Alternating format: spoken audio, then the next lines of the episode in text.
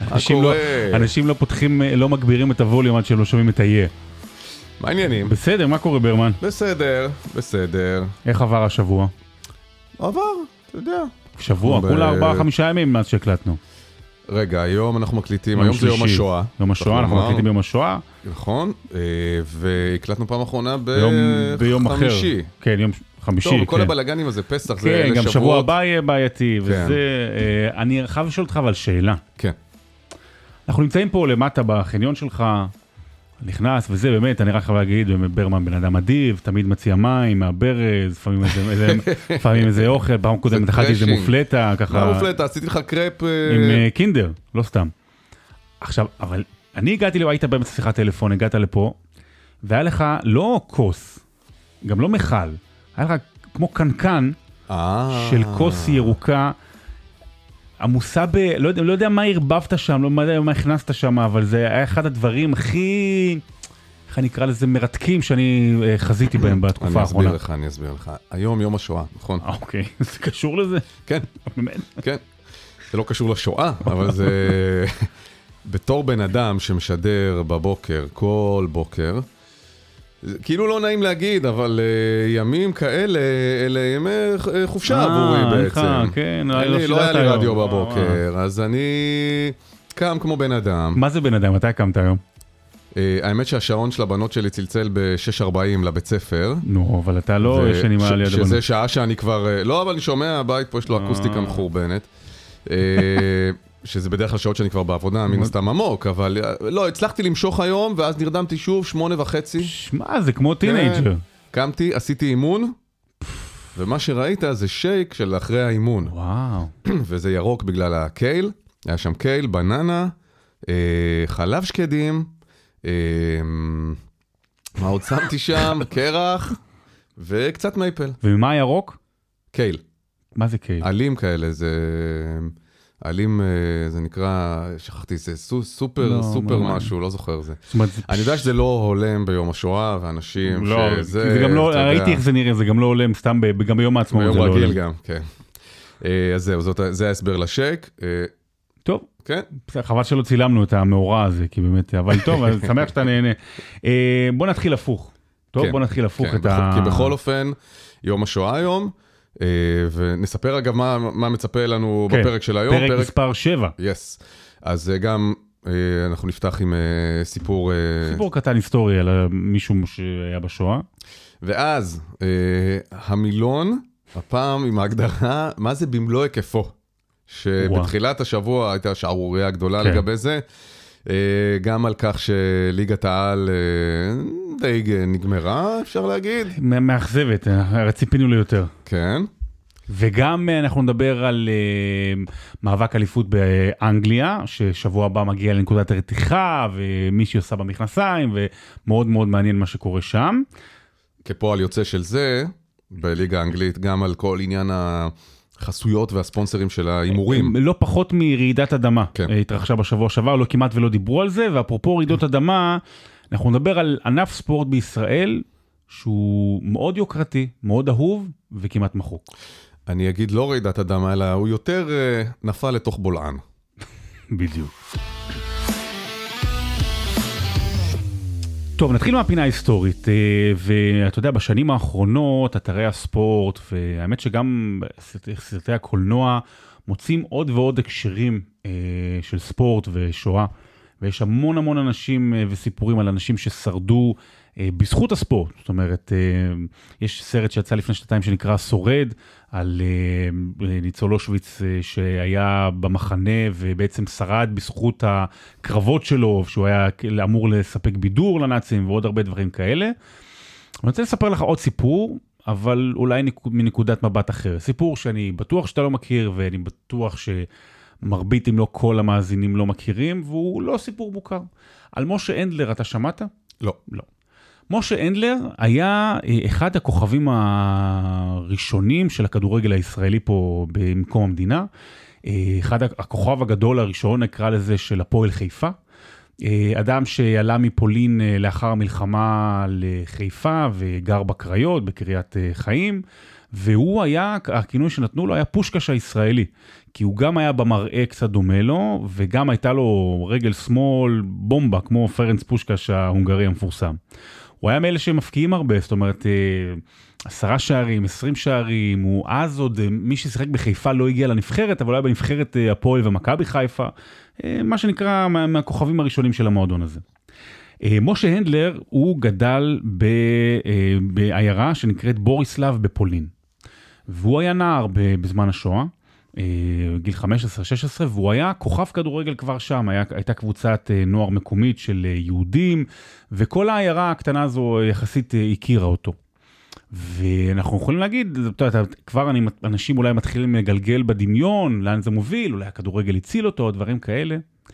בגלל שהוא היה כל כך מפורסם בעיירה, כי הוא היה שחקן כדורגל טוב, במהלך המלחמה, במהלך אחת הנסיעות, היה אחד הילדים, שכנראה גם היה בעיירה, והוא התחיל, ברכבת, והוא התחיל לצעוק, זה יהודי, יהודי פה ברכבת.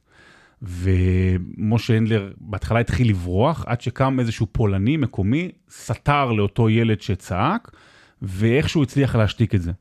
משה הנדלר שרד את השואה כשהוא היה באמת אה, ברח ונכלא והיה בכל מיני מחנות וספג המון המון מכות. אבל, ואגב, הוא אחד שיכול היה לספר לנו על כך, אפרופו זה עניין אקטואלי, כל העניין הפולנים. כמה אה, גדול היה חלקם של הפולנים עצמם. שהפולנים שהוא הכיר היו כן. אפילו, חלקם היו אפילו יותר רשעים אה, מהגרמנים הנאצים. אבל מה שמעניין הוא שאחרי שמשה הנדלר שרד את המלחמה, כבר היה, כבר היה 18, 19, 20, משהו כזה, כבר כן. בן אדם אה, חזר לעצמו, והגיע אה, אחד השחקנים היהודים של ביין מינכן. ביין מינכן זה סיפור מפורסם על כך שדווקא ביין מינכן הייתה בעיקרון סוג של קבוצה יהודית, אה, כן הייתה איזשהו אי בודד בתוך כל מה שקורה במה שקרה בגרמניה. למרות ששם היטלר עלה בעצם והתחיל לצבור את כוחו במרתפי הבירה שם. נכון, במינכן, כן, אבל לביירן מינכן הייתה איזושהי אה, אי, והציעו לו לבוא לשחק בביירן מינכן. הגיעו, הציעו לו חוזה, ממש אה, סכום, 1,600 דולר, לבוא לשחק בביירן מינכן, שאז עוד לא הייתה ביירן מינכן שאנחנו מכירים כיום, אבל קבוצה גדולה בגרמניה, והוא אמר לא. הוא אמר לא, הוא סירב, והוא אמר, אני לא הולך לשחק עם גרמנים. והוא עלה לארץ והפך להיות אחד הכוכבים של הפועל חיפה, והסיבה שאתה לא מכיר והרוב לא מכירים, היא שמשה הנדלר הוא היה סבא של אשתי דנה. וואו. כן, אה, והוא הלך אה, לעולמו לפני שלוש שנים וחצי, בגיל 96, ולפני 10-11 אה, שנה יצא לי לעשות עליו סוג של כתבה, רעיון גם ל-ynet, עוד כשעבדתי בזמנו. וממש נקרא בשנים האחרונות של הצלילות, אז הוא סיפר על, על הסיפור הזה וסיפורים אחרים. ו... וואו. איך דווקא, אני, ואיך שהגעתי לזה זה דווקא מעניין, כי הבת שלו, חמותי, היא סיפרה, יש סיפור איך הכדורגל הציל אותו ו- וכל מיני דברים כאלה, ואז אתה מגיע, ואז אתה מבין שזה בדיוק הפוך. כל מיני מצבים, אנחנו כאילו אומרים, אה, אתה יודע, הכדורגל זה על החיים ועל המוות וכל מיני דברים כאלה, ו- ולא. אז הציעו לו מביירן מינכן, אז הוא סירב, כי הוא לא היה מוכן כמובן לשחק עם גרמנים, והסיפור של הכדורגל שכמעט הפיל אותו. הוא קיבל איזושהי הכרה כאן בארץ? אה, זאת אומרת, הוא שיחק בהפועל חיפה, אתה מספר שהוא היה אה, כוכב בהפועל חיפה. כן, אה, כשהוא הלך לעולמו, היה טקס גדול, אני זוכר, כל המשפחה הוזמנה, אני גם הלכתי, זה היה בסמי עופר, והייתה דקת מחיית כפיים מאוד מאוד מרגשת באצטדיון. הוא מונצח איכשהו? והוא מונצח עכשיו גם באתר של הפועל חיפה, ודווקא עשו כן פעולות יפות לאחר מותו. אה, כל המשפחה שלו גם הייתה הפועל חיפה. אז זה סיפור קטן, קטנטן, על ספורט ו- ושואה, אבל איך שזה שם את זה בפרופורציות.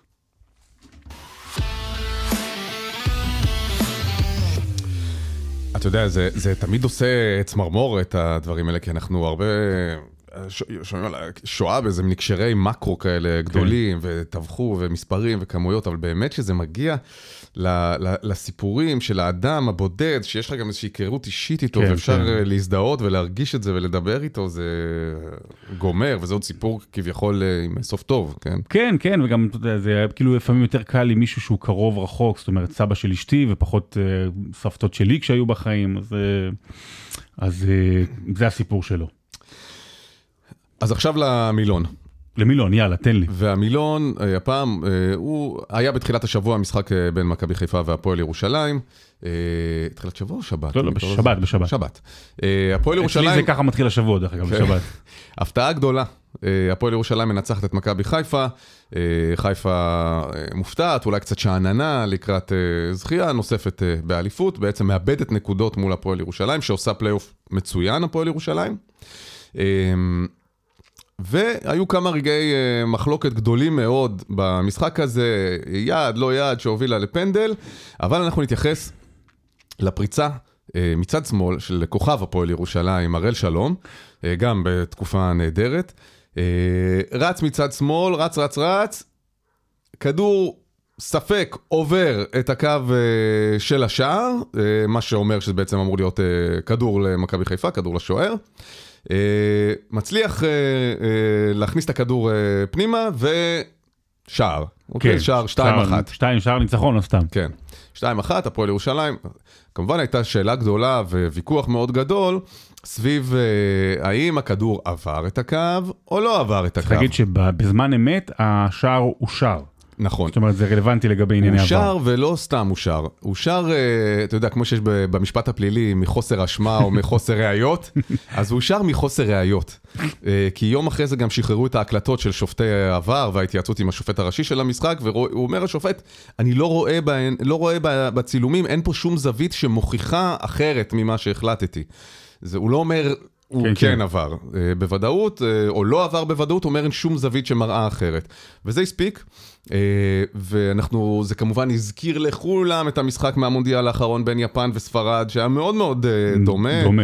אה, וגם שם, אחרי כל מיני הדמיות מחשב. שם, שם, מה שרק יש, צריך להגיד את ההבדל. פה יש לך איקס מצלמות, 8-10 מצלמות, לא בכל המקומות הנכונים. במונדיאל אין משחק שאין בו 40-45 מצלמות, זה מטורף. הראו באותו משחק ביפן, במונדיאל, אה, מה, שנקרא מצלמת עכביש שנמצאת למעלה, רואים אופקי מלמעלה, וזה נראה שהכדור בחוץ. אבל בהדמיות גילו שלא לא. במלוא בדיוק, היקפו. לא במלוא היקפו. ומה זה במלוא היקפו? זה מינוח שאומר, יודעים כל ילד שמשחק בשכונה אפילו, זה עבר במלוא היקפו או לא, כמה ריבים בכדורגל שכונתי, כמה מכות הלכו על אה, במלוא היקפו או לא. אז הכדור צריך לעבור שכל ההיקף שלו עובר את הקו. עובר כמובן את החלק החיצוני של הקו, גם לקו עצמו הרי יש עובי מסוים, הוא מתחיל בתוך המגרש ובעצם הקצה של הקו הוא, הוא, הוא, הוא חוץ המגרש. אה, אה, אז הכדור, כל ההיקף של הכדור צריך לעבור את כל הקו. זה נקרא במלוא היקפו. עכשיו, לפי התקנות הרשמיות של פיפ"א, כדורגל רשמי, ההיקף שלו הוא 68 סנטימטר עד 70 סנטימטר. כלומר, הוא יכול לנוע בגדלים שונים, אה, היקף מ-68 עד 70. יותר מנופח, פחות מנופח. כן, או יש כל מיני דגמים של כדורים, אתה יודע, לפעמים זה, זה הרי אי אפשר, אה, על המילימטר. זה לא מדע טילים, כדורגל. אז uh, בשביל דווקא uh, להחמיר, נלך על הגרסה הקטנה יותר. של שיש... נגיד שהכדור, ואגב, אני ביררתי את זה עם מנהלת הליגות כאן, וואלה. uh, הכדור, כדורי רגל כאן עומדים בתקנות של פיפ"א. לא ידעו להגיד לי בדיוק עם איזה כדור שיחקו במשחק הספציפי הזה, אבל uh, זה עומד בתקנות של פיפ"א, כלומר, אם אני מחמיר בשביל הדיו- השעשוע התיאורטי, אז נלך על כדורגל של 68 היקף.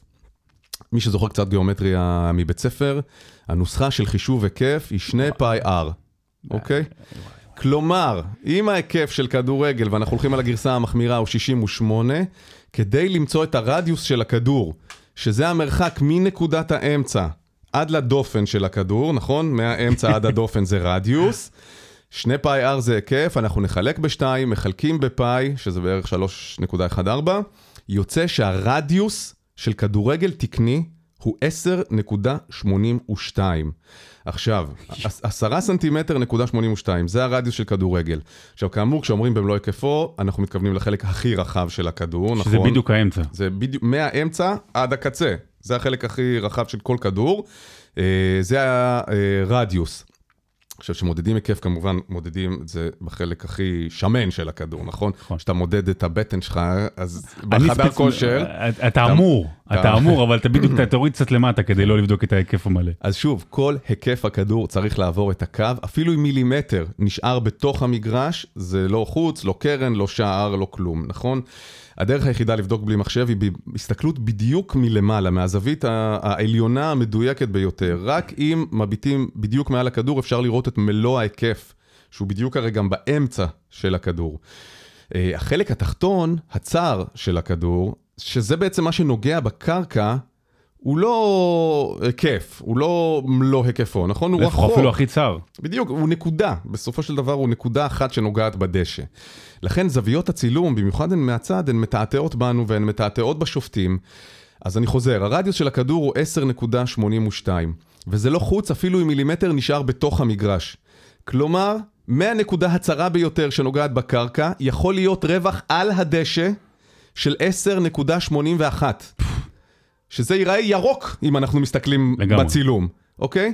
אה, ונהיה בטוחים שהכדור עבר, אבל הוא לא עבר. 10 נקוד, סנטימטר, נקודה 81 מילימטר של ירוק, אה, ועדיין הכדור לא עבר את הקו במלוא היקפו. תשמע, זה לא מעט, 10 סנטימטר ו-81 מילימטר. אני מדדתי כל מיני דברים, זה נשמע רע. מדדתי מקופלת, אוקיי, אוקיי? כמה זה מקופלת? 9 סנטימטר. זאת אומרת, רגע, לא, הרגיל, רגיל, רגיל. זאת אומרת קוטר של אה, מקופלת זה אתה- כמעט כמו קוטר של כדור? לא הקוטר, הרדיוס. הרדיוס, סליחה. וגם, הרגת אותי. התבלבלת. לא, לא התבלבלתי, אני לא... עזוב, שים את הכדור כמו שהוא היה במשחק של הפועל ירושלים, ותשים מקופלת בין איפה שהכדור נוגע לקו, המקופלת לא תגיע לקו עדיין. וואל, הבנתי, אוקיי. זאת אומרת, אם אתה. יכול לדחוף מקופלת בין הכדור לקו, זה מה שצריך היה לעשות. בדיוק. וככה היה צריך לבדוק. אבל זה רק תשעה סנטימטר. הלכתי וחיפשתי בבית כמו משוגע דברים שהם בדיוק 10-80. ומצאתי. וכשיש לך זמן פנוי, כשאין אה, בבוקר. רדיו. מצאתי. מכסה של שוקולית גדולה. מכסה של שוקולית. כן, הצהוב הזה. כן, כן. אה, שוקולית, קח את המכסה, שים אותו מהרג... מהנקודה שהכדור נוגע בדשא עד הקו, זה בדיוק 10.80. בדיוק. זאת אומרת, וואו. אם השוקולית נוגעת בקו אחרי שחיברת בין הכדור לקו, אם היא נוגעת בקו, זה אומר שהכדור לא עבר במלוא היקפו. מעכשיו? אם השוקולית לא תיגע, אז הכדור עבר במלוא היקפו, ומה שהיה צריך לעשות שופט המשחק, זה לרוץ עם מכסה של שוקולית. שוקולית, ולהכניס אותו ולבדוק. אתגר השוקולית, כל פעם שיש עניין של היקף ב- ב- במלואו או לא, אתגר השוקולית, זה מה שנעשה. יפה, אני מקווה שהחזרת הכל למקום. כל הבדיקות הללו.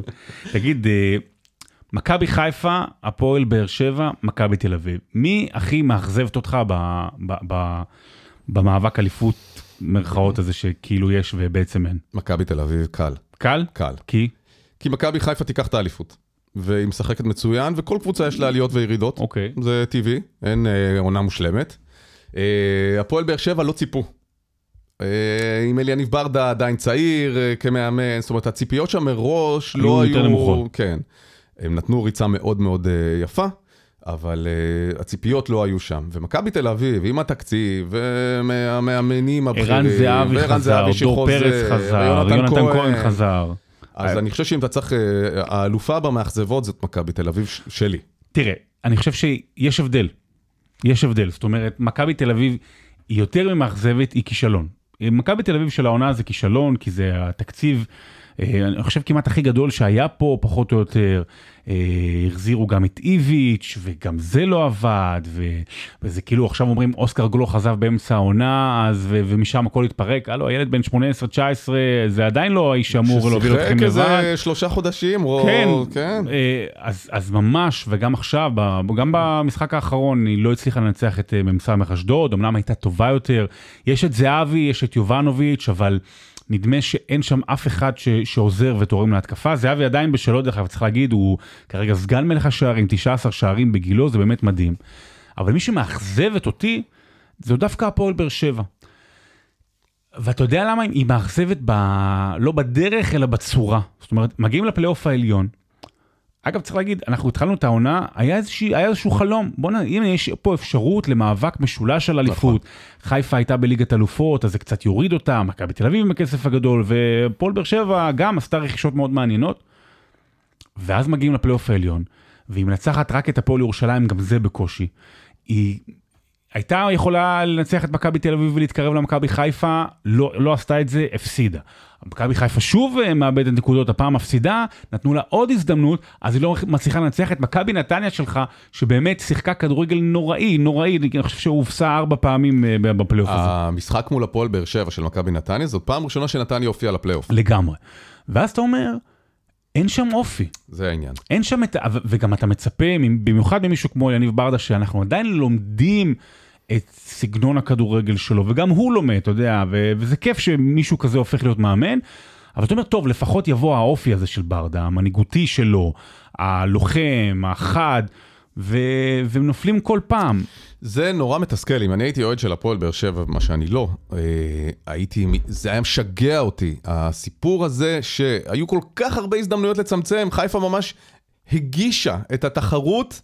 על, על מגע של uh, כסף. לפחות שתהיה תחרות, עזוב שהפועל באר שבע לא תזכה, שתהיה, שיהיה איזשהו מאבק. הם מעדו כל כך הרבה פעמים בתקופה האחרונה, ובאר שבע בכל אחת מהפעמים האלה לא, לא ידעה לקחת את, ה, את הזרוע שהושיט על החיפה. ויותר מזה, זה המאזן הזה של שלוש נקודות מתוך 12 במפגשים מול מכבי חיפה ומכבי תל אביב. זאת אומרת, במפגשים הישירים, אתה נופל פעם אחר פעם, ויש שם את מיגל ויטור כמנהיג. אבל מי, אתה יודע, זה, צריך למצוא, יש שם, הביאו המון שחקנים, יש שם המון שחקנים טובים, יש שם סגל יחסית רחב, אבל אני חושב שהבעיה בהפועל באר שבע העונה זה מחסור בהיררכיה. אין, אין את הכוכב הברור, אין את, ה, את האלה שלידו, זאת אומרת, אז פעם אחת זה רמזי ספורי בתחילת עונה, אה, ושאפי סולימנוב שחקן טוב.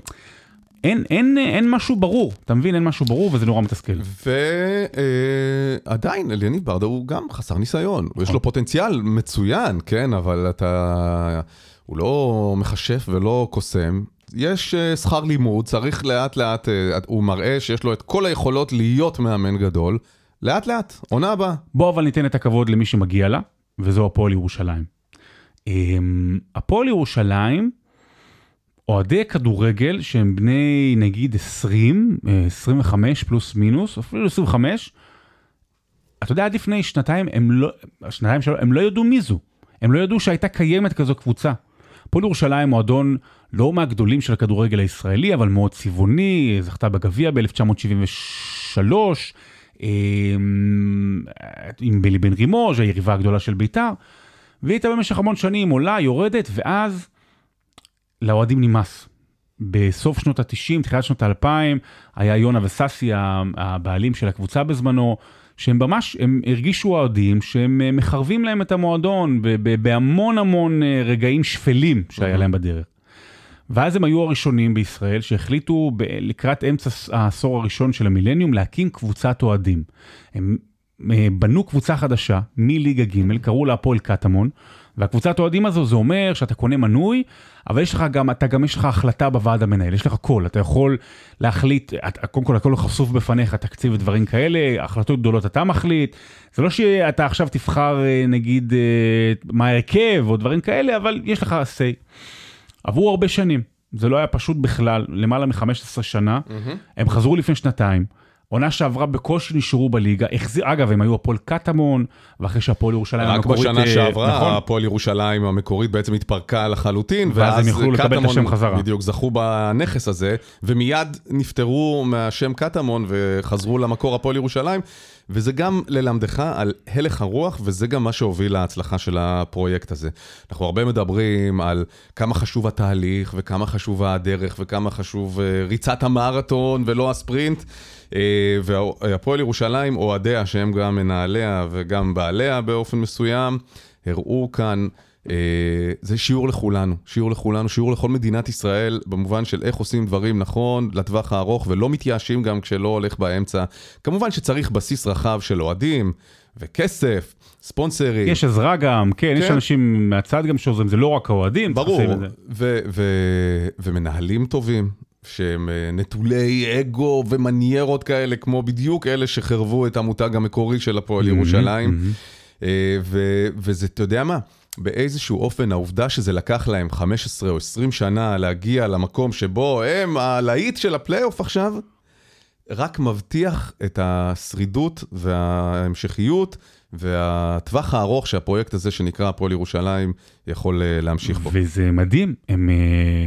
ניצחו בפלייאוף העליון, הם ניצחו העונה את מכבי תל אביב, הם ניצחו העונה את מכבי חיפה פעמיים, הם כרגע מקום רביעי, ואם מכבי תל אביב תזכה בגביע, הם גם זוכים במוגד... בכרטיס לאירופה. עכשיו אומר זיוואריו, שאנחנו נדבר עליו פעם אחרת, זה, זה, לא, זה עוד שלב מוקדם באבולוציה של הקבוצה להגיע לאירופה בעונה הבאה. אבל זה, זה מדהים, כן. זה מדהים, ולהוריד את הכובע בפניהם. לגמרי, ואני גם שמח אה, בשביל האוהדים של המועדון הזה, שהם אה, אנשים טובים. אנשים עם ערכים, הם קידמו ערכי שוויון כן. וסובלנות ופרו-להט"ביות, באמת, אלה, הפועל ירושלים הביאה לכדורגל הישראלי שיח שאתה, שלא היה עד, אה, וזה התחיל כ, אתה יודע, קוריוז קטן ונחמד, באמת הקבוצה הזאת ש... לא ברור אם יש בה יותר עיתונאים שאוהדים, או אוהדים אה, רגילים שהם לא עיתונאים. או מה חשוב שם, המסר או העניין המקצועי, דברים כאלה. אבל הערכים והמסר והדרך בסופו של דבר השתלמו, והיום הם אה, קוצרים את הפירות, ובאמת, אגב, יש להם נוכחות מאוד גדולה... ברשתות. ברש... בתקשורת, כן. בתקשורת. אה, גיא לרר, אסף כהן, כהן, יונתן כהן, טל שורר. אה, אה, אביעד גליקמן לדעתי גם, הוא אוהד הפועל ירושלים בכדורסל. לא וגם השותף של יונתן באוכל, אה, לא שכחתי את השם שלו כרגע. גיא... לא, שהם עושים ביחד הפוד של האוכל, גם עוד עיתונאי. בקיצור. יש, יש יותר עיתונאים מאשר אוהדים, כנראה. ויאללה, שישמחו. אגב, זה גם... גם לעיתונאים מותר לשמוח. בדיוק, אנחנו בתקופה שנחמה כזאת היא גם נחמה טובה בשביל עיתונאים. בוא נדבר על עוד uh, קבוצה שבאמת uh, הכניסה את עצמה לצרות. uh, ארסנל באנגליה נותנת עונה uh, היסטורית, עונה ש... ש...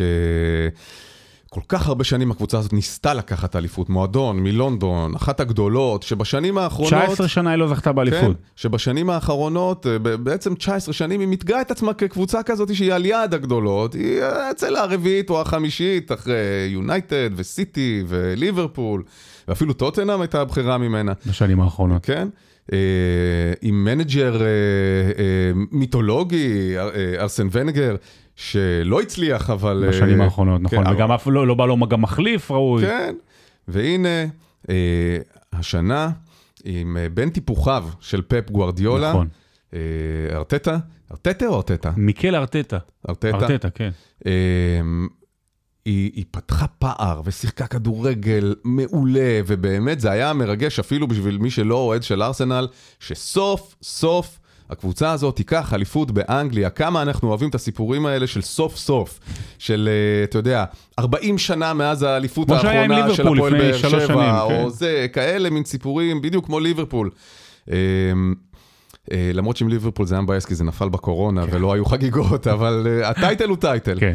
והנה זה היה נדמה שארסנל עושה את זה, ועושה את זה בענק, בקלאסה, עם כדורגל יפה ובאופן מוחץ ועם שחקנים מצוינים. ופתאום במחזורים האחרונים משהו שם לא עובד טוב, עד לרמה כזאת שמנצ'סטר סיטי של פפ, אה, זה בידיים שלה. כלומר, אם היא מנצחת... אה, את ארסנל בשבוע הבא. את ארסנל בשבוע הבא, ודואגת כמובן לניצחונות, היא יכולה לעבור את ארסנל.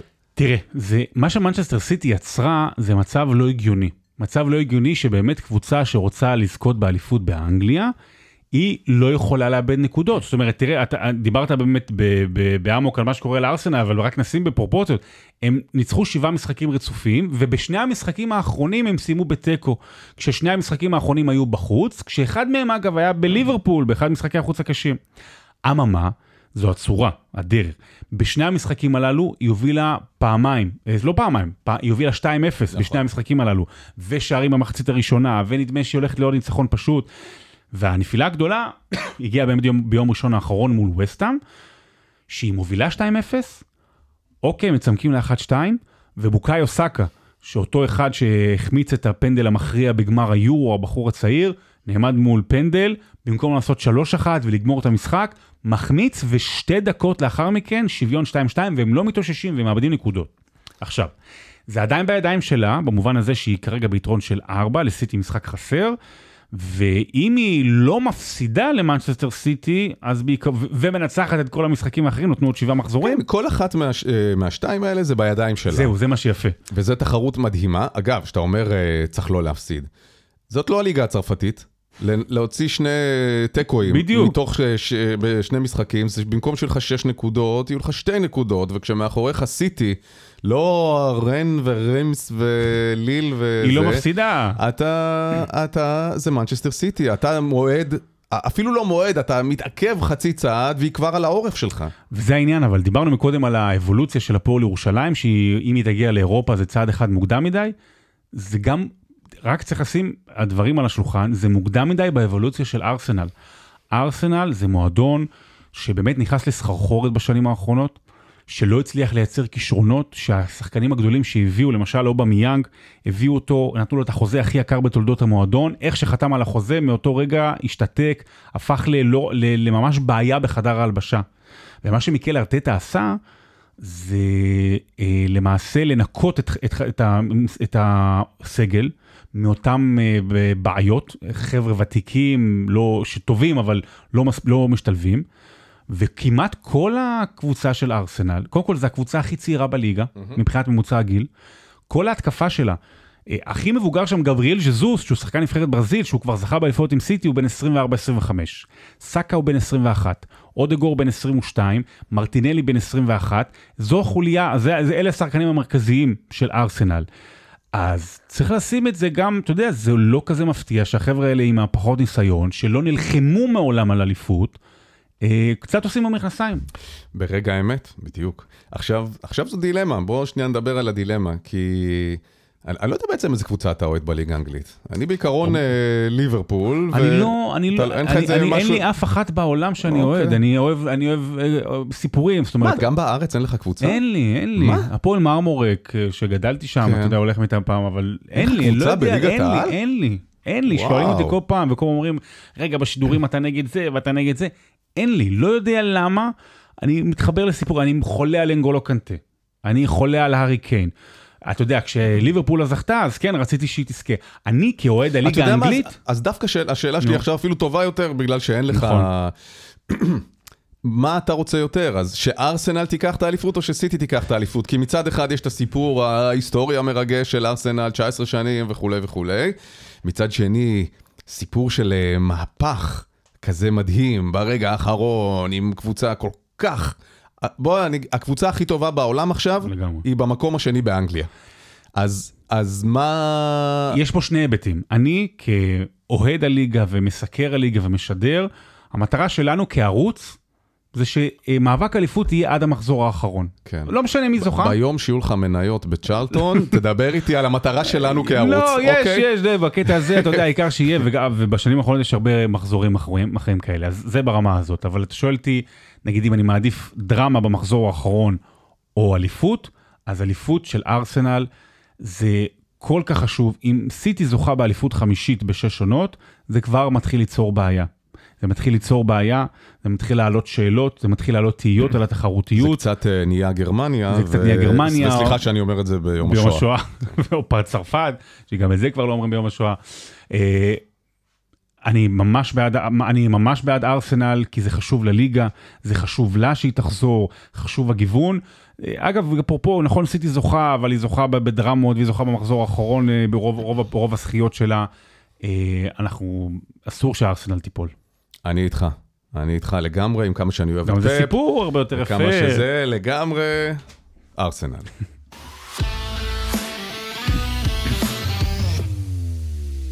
אנחנו פה מדברים על, אה, אתה יודע, מי יזכה, מי הכל, והתרחשה דרמה גדולה מאוד השבוע באנגליה. אה, אני אשאל אותך ככה, אתה מהמר לפעמים, אה, ווינר קצת לא, וזה? אף לא. לא. לא, לא, לא, לא- פעם לא אהבתי את זה. לא קזינואים, לא טוטו, לוטו, אף פעם לא, אתה יודע, יצא לי פה ושם, כאילו, פעמים מאוד כאילו זה. מוסיף למשחק, אתה לא, יודע, אם אתה עושה לא- את לא זה, אתה את זה, 30 לא, לא. שקל פה. ב- בעבר אה, השתתפתי גם איזה פעמיים שלוש בכל מיני, אתה יודע, אה, טוטו. אה, מונדיאל, לא טוטו? יורו, כאלה של חברים, שמים, טבלאות, אקסלים, זה.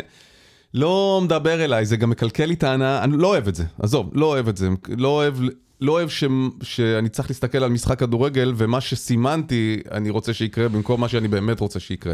לא אוהב את זה. הייתי יודע על זה בהתחלה, הייתי חושב שוב על הקטע עם הפוד. אה, אני, לא, אתה- תראה, אתה אוהב. לא, לא, לא, רגע. אני, כל מה שקשור לווינר והימורים בודדים, הרבה פחות, זאת אומרת, פעם הייתה קצת תקופה, אבל ממש, זה לא מעניין אותי. אני כן אוהב את הטבלאות, אני כן אוהב, אה, נגיד, יש משחקי פנטזי למיניהם, שזה באמת אה, ריצות ארוכות, אתה שם סתם, נגיד סתם עכשיו יש הימורי פלייאוף, אתה שם 100 שקל, יש 30-40 שקל, 40 אנשים, סבבה, נחמד, אתה יודע, באמת בשביל הכיף. העניין הוא שהימורי ספורט בארץ זה גם מאוד מאוד משמעותי, אבל בעולם ובמיוחד באנגליה זה טירוף. צריך להבין שהרגולציה פה בישראל היא מאוד מאוד מאוד קשוחה. פה בישראל ברמת העיקרון באופן חוקי אתה לא יכול להמר על דברים מחוץ, בחו"ל, אתה יכול להמר רק על ווינר, יש לך רק אה, גוף הימורים אחד שהוא הווינר, הטוטו למעשה. אה, גם זה משפיע כמובן על ענייני יחסים והכל, אבל באנגליה יש לך, סליחה, יש לך מאות, עשרות, מאות גופי הימורים. וזה נמצא בכל מקום. ומהרגע שהאינטרנט נכנס לעניינים של ההימורים באזור 2004-2005, זה הפך להיות, לא אקרא לזה מכה, מכת מדינה, אבל מדברים על אה, משהו באזור, ה... זה מגלגל ל-60 אה, מיליארד, מיליארד כן. פאונד, 60 מיליארד בשנה. אה, שזה מגלגל, כמובן שיש בזה גם המון מיסים והמון, וזה טוב, אבל ואפשר לחשוב שבית, אפשר לחשוב מי נפגע מזה. עכשיו, שם ההימורים זה לא אתה מהמר על משחק שלום על ישראל, אתה מהמר על משחק, בכל דקה אתה יכול להמר על תוצאת המשחק, או נגיד יש גול, אז עכשיו היחוס, היחסים עולים, משתנים. באנגליה זה בכלל מטורף, אתה מהמר על uh, מי יהיה המאמן הבא של קריסטל פאלאס, כן. כל מיני דברים כאלה. ובשבוע שעבר, ואגב, כחלק, כתוצאה מזה, שלטי הפרסומת והחולצות מלאים ב... אה, חסויות לאותם אתרי הימורים, שזה הגיע למצב שאני חושב 40-45% מהקבוצות אה, מפרסמות אה, אתרי הימורים. והנהלת הפרמייר ליג, של הליגה האנגלית, הודיעה בשבוע שעבר שהחל מהעונה הבאה היא אוסרת על פרסום אתרי הימורים. עכשיו, זה לא שיפסיקו להמר, אבל פתאום זה נכנס למקום, קודם כל להוריד קצת את, כן. את העין מזה, אני בטוח שזה יפגע, כי אנשים רואים את הפרסומת וישר רצים אולי להמר, כי אפשר באותו רגע, אבל יש פה אמירה, יש פה אמירה מאוד מאוד גדולה של אנגליה בכלל. כמה דברים. קודם כל, בשלב ראשון זה רק על הפרונט אה, של החולצה. כן. אה, וזה גם לא, אתה יודע, הפרסום עובד לא בצורה כזאת שאתה רואה את ה... פרסומת, ואז אתה אומר, ואז אתה רץ לאמן, להמר. יש כאן משהו הרבה יותר עמוק שקשור בהליכים של הלא מודע שלנו, וקשור בזה שאתה רואה משהו כל הזמן על החולצות של השחקנים בשלטי הפרסום וזה וזה, אז הוא הופך להיות לך, אתה יודע, כחלק מהמשחק. זה הבעיה, זאת הבעיה הגדולה במיוחד באנגליה, שזה כבר נצרב, זה כבר תוכנת, להיות חלק מהמשחק, ההימורים שסביבו, וזה באמת אה, נורא ואיום.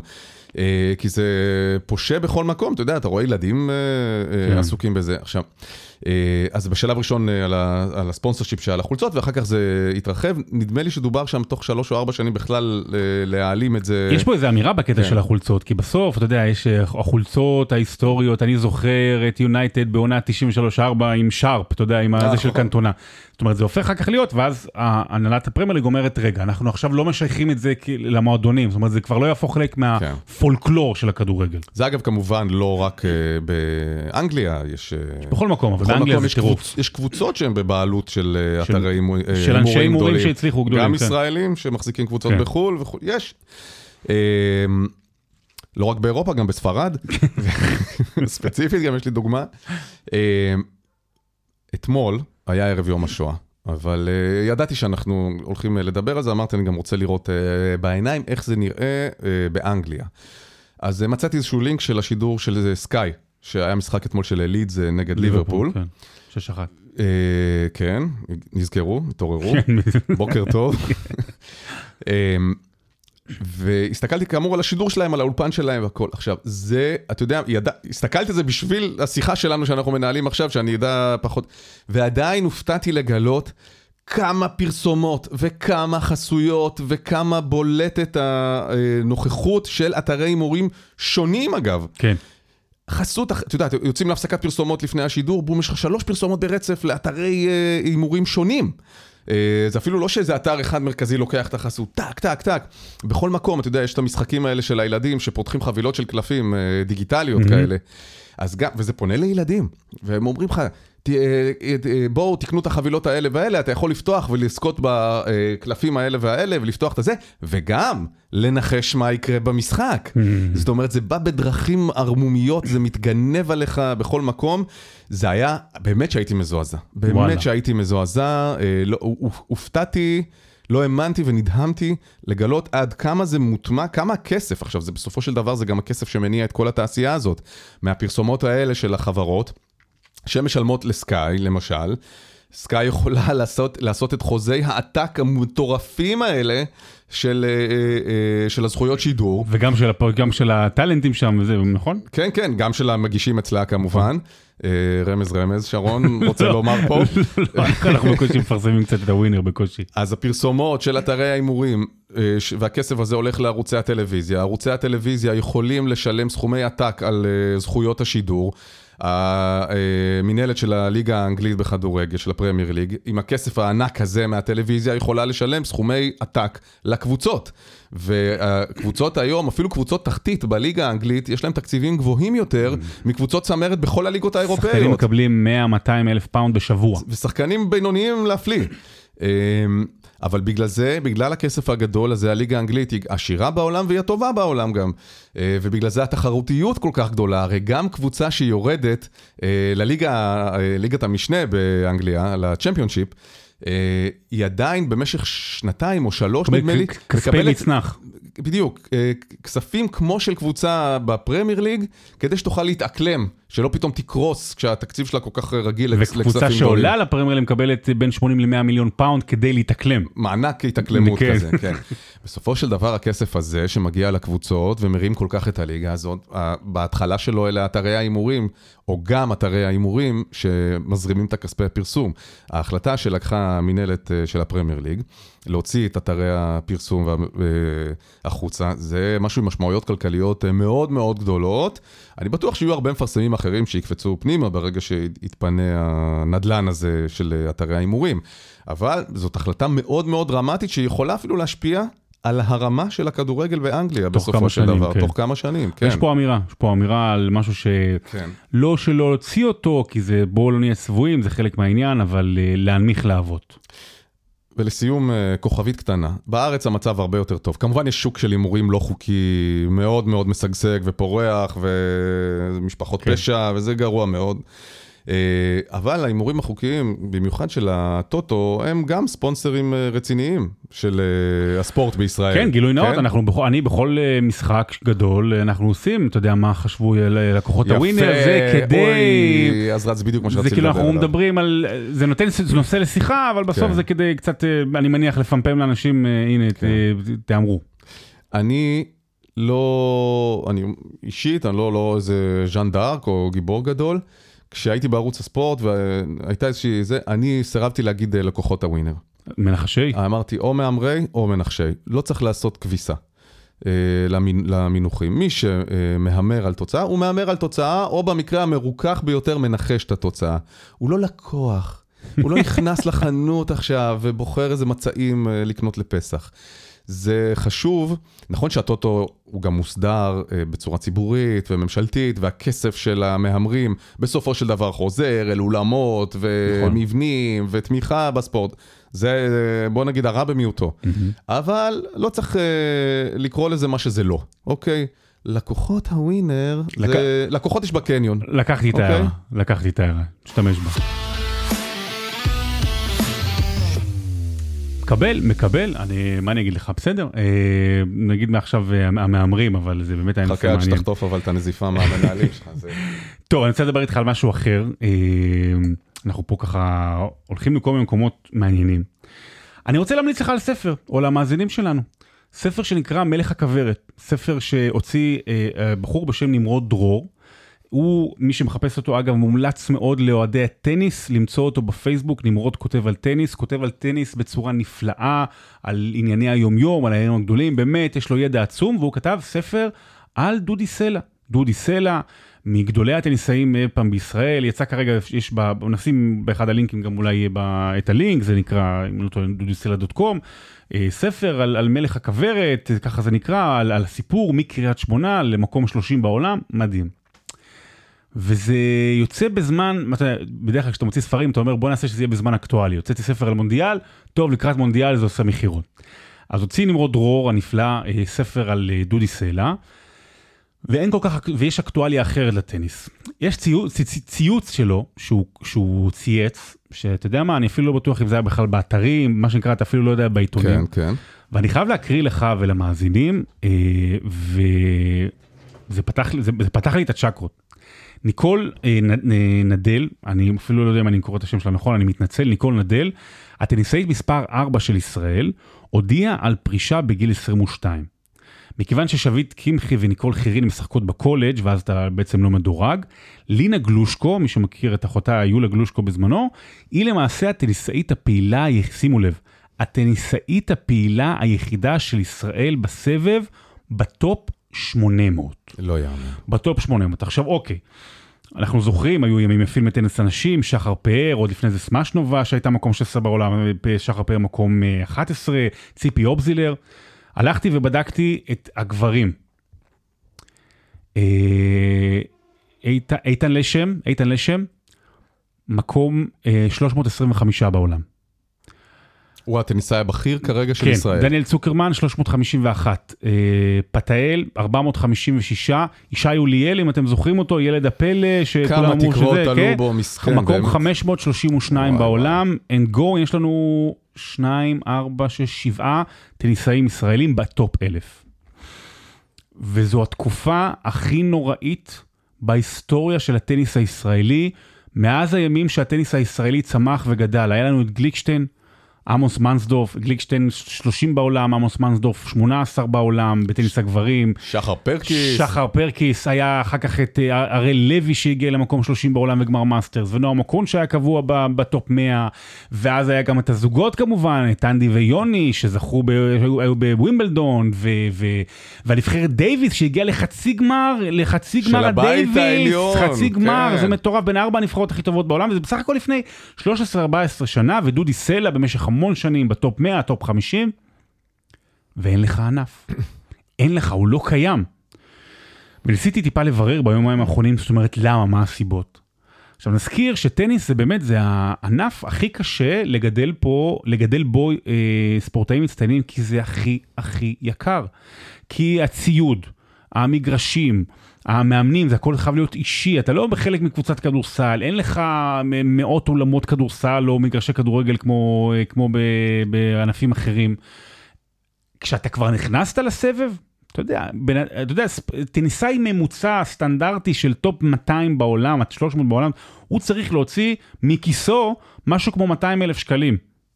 על טיסות. על טיסות והכל, אבל זה, אבל זה כבר, כן? והוא נוסע לבד, וכמה זה קשה, ואתה נוסע לכל מיני תחרויות טרק באזרבייג'אן וזה, כל מיני דברים על ניקוד ואין קהל בכלל. אבל זה בסוף. מה שקרה ב-20 שנה האחרונות זה שכל הטניס הפך להיות יקר עוד יותר ברחבי העולם. זאת אומרת זה עוד ועוד יותר גם הבסיס, mm-hmm. הפירמידה, וישראל נשארה מאחור. אני לא אכנס לי לתוך זה, יש לך פה איגוד הטניס, שזה לא, בעיקרון זה לא המטרה שלו לגדל, כי הוא לא יכול, ויש מרכזי הטניס שהם עושים אקדמיות, אבל שוב, כדי להשקיע בטניסאי מצטיין שיהפוך יום אחד, זה עשרות שעות בשבוע, וזה, מאות, וזה עשרות ואפילו אולי מאות אלפי שקלים בשנה. וכרגע ישראל נשארה מאחור, אין הווה, ויותר גרוע, אין גם עתיד. לא כן. משנה כמה הכישרון גדול, אם אתה לא תפתח אותו, זה לא יצליח. העניין הוא שאתה בטניס כדי להצליח, אני, אני חובב מאוד מאוד uh, טניס, ויצא לי להכיר טניסאים uh, בעבר. Uh, אתה צריך או גב כלכלי מאוד מאוד גדול, או תמיכה מערכתית מאוד מאוד גדולה. בלי אחד מהשניים האלה, רצוי שניהם, אי אפשר לגדל uh, כישרונות. כמו שאמרת, זה בעיקר העניין של הכסף. וגם אה, אם, אין, אם אתה לא בא עם כסף מהבית ואתה צריך למצוא איזשהו ספונסר, זה בדיוק מתקשר גם למה שדיברנו קצת קודם על הפועל ירושלים. בטניס זה הרבה דרך והרבה תהליך, ואנשים ששמים את הכסף שלהם כספונסרים, הרבה פעמים רוצים תמורה מיידית. ואתה יודע, בא לך כאלה בעלים של קבוצת כדורגל, הוא רוצה תוצאות. Mm-hmm. בטניס אתה צריך להשכיב את הכסף מגיל מאוד צעיר, ואולי בעוד 20 שנה. ולחכות 10, 15, אה, שנים כדי להתחיל לראות את התוצאות. וזה קשה ללהק את זה. קשה ללהק משקיעים כאלה שמוכנים להשקיע כסף, שיש להם גם את הכסף הפנוי, שהם...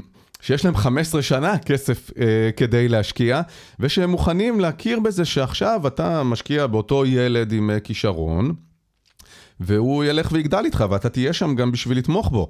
וגם כמובן מהכיוון השני, אותו ילד צריך גם להתמיד. הרבה כישרונות בטניס שהם גילאים אה, צעירים, אפילו אתה יודע, כבר בגיל 11, 12, 13, אה, הם פורשים, כי זה אורח חיים מאוד מאוד קשה. יצא לי לדבר אה, עם אנה סמשנובה כמה פעמים בדיוק על הדבר הזה, והיא סיפרה... איך אהבתי אה, אותה, אתה לא מבין כמה, איך כן. תמיד הייתי, באמת, כל התחרויות, הרצתי אותה ממש. אה, כמה זה, כמה זה אורח חיים קשה.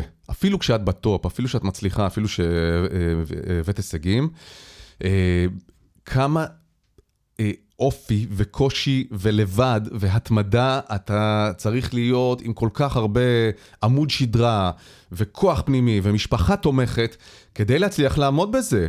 בסופו של דבר, כמו הרבה ספורטאים, הם פורשים כשהם שונאים את הענף. זה גם דומה לשחיינים אגב, כי גם בשחייה זו אותה רמה של הקרבה אישית. שעות על גבי שעות בכל שעות יום. על גבי שעות בבריכה, מ-6 בבוקר אתה סוחב וסוחב וסוחב וסוחב, אתה... אלה שלא מגיעים לקצה, אתה יודע, של, ה... של הפרסום, של ההצלחות, הרבה פעמים פורשים והם פשוט מתעבים, ה... לא יכולים לראות מים או לא. יכולים לראות uh, מגרש טניס. אז יש כאן גם את העניין של ההשקעה, וגם את העניין של, ה... של הפוטנציאל האישי, שלא תמיד מתממש מכל כך הרבה סיבות. ולח... וכל זה כשאין לך מעטפת, אה, ארגונית, מלמעלה, שתומכת ומשקיעה ומאתרת כישרונות. זה מגיע לזה שבסופו של דבר, אנחנו היום במצב הזה שהעגלה ריקה, אין, אין טניס בישראל. אין. אני חושב שזה נורא סמלי. יצא לך להיות במרכז הטניס ברמת השרון לאחרונה? אה, הייתי שם, אה, כן, לפני חצי שנה. אה, אני שם- שם עברתי כמה- שם לפני שבועיים. זה נראה, אני לא זוכר באיזה זה אלבום, נראה קצת נטוש. יש אלבום ישראלי, אני לא זוכר של מי, אולי שלומי שבן, אולי, אני לא זוכר מי, שהעטיפה שלו צולמה בפארק מים נטוש. אה, נדמה לי במועצת כן, מגילות שם ליד ים המלח. מוכר לי? ממש. אולי אה, דג נחש, משהו היה... אני לא יודע, בטח נעשה לא, לא, בגוגל, עטיפת אלבום. לא, לא, אני מכיר את ה... אגב, אני חושב שזה היה, ב- הם צילמו את זה ברחובות, אם אני לא טועה, בווייסגל. אה, לא. אני חושב שאני כן? מכיר את התמונה וזה מוכר לי. חוף קליה, פארק המים הנטוש אטרקציה. אני אגיד לך מה באסה, אז- אז אפרופו ככה נטוש. זה נראה. למרות שמשחקים שם כל הזמן, אגב.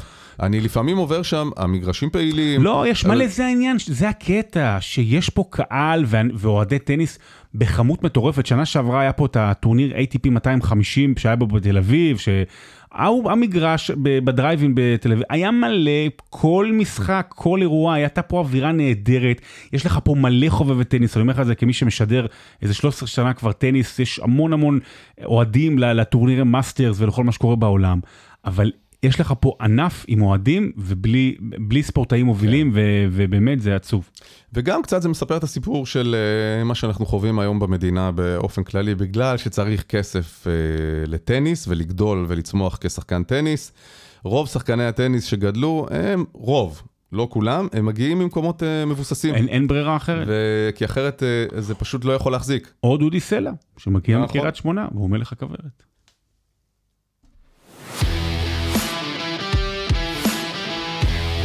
חייב אה, רק שנסיים עם, עם סיפור קטן נו. על טניס. אה, בעידן הזהב, תור הזהב של הטניס הישראלי בשנות ה-80, של גליקשטיין ה-80, ומנסדורף. גליקשטיין, מנסדורף כזה, אמצע סוף שנות ה-80. אני הייתי.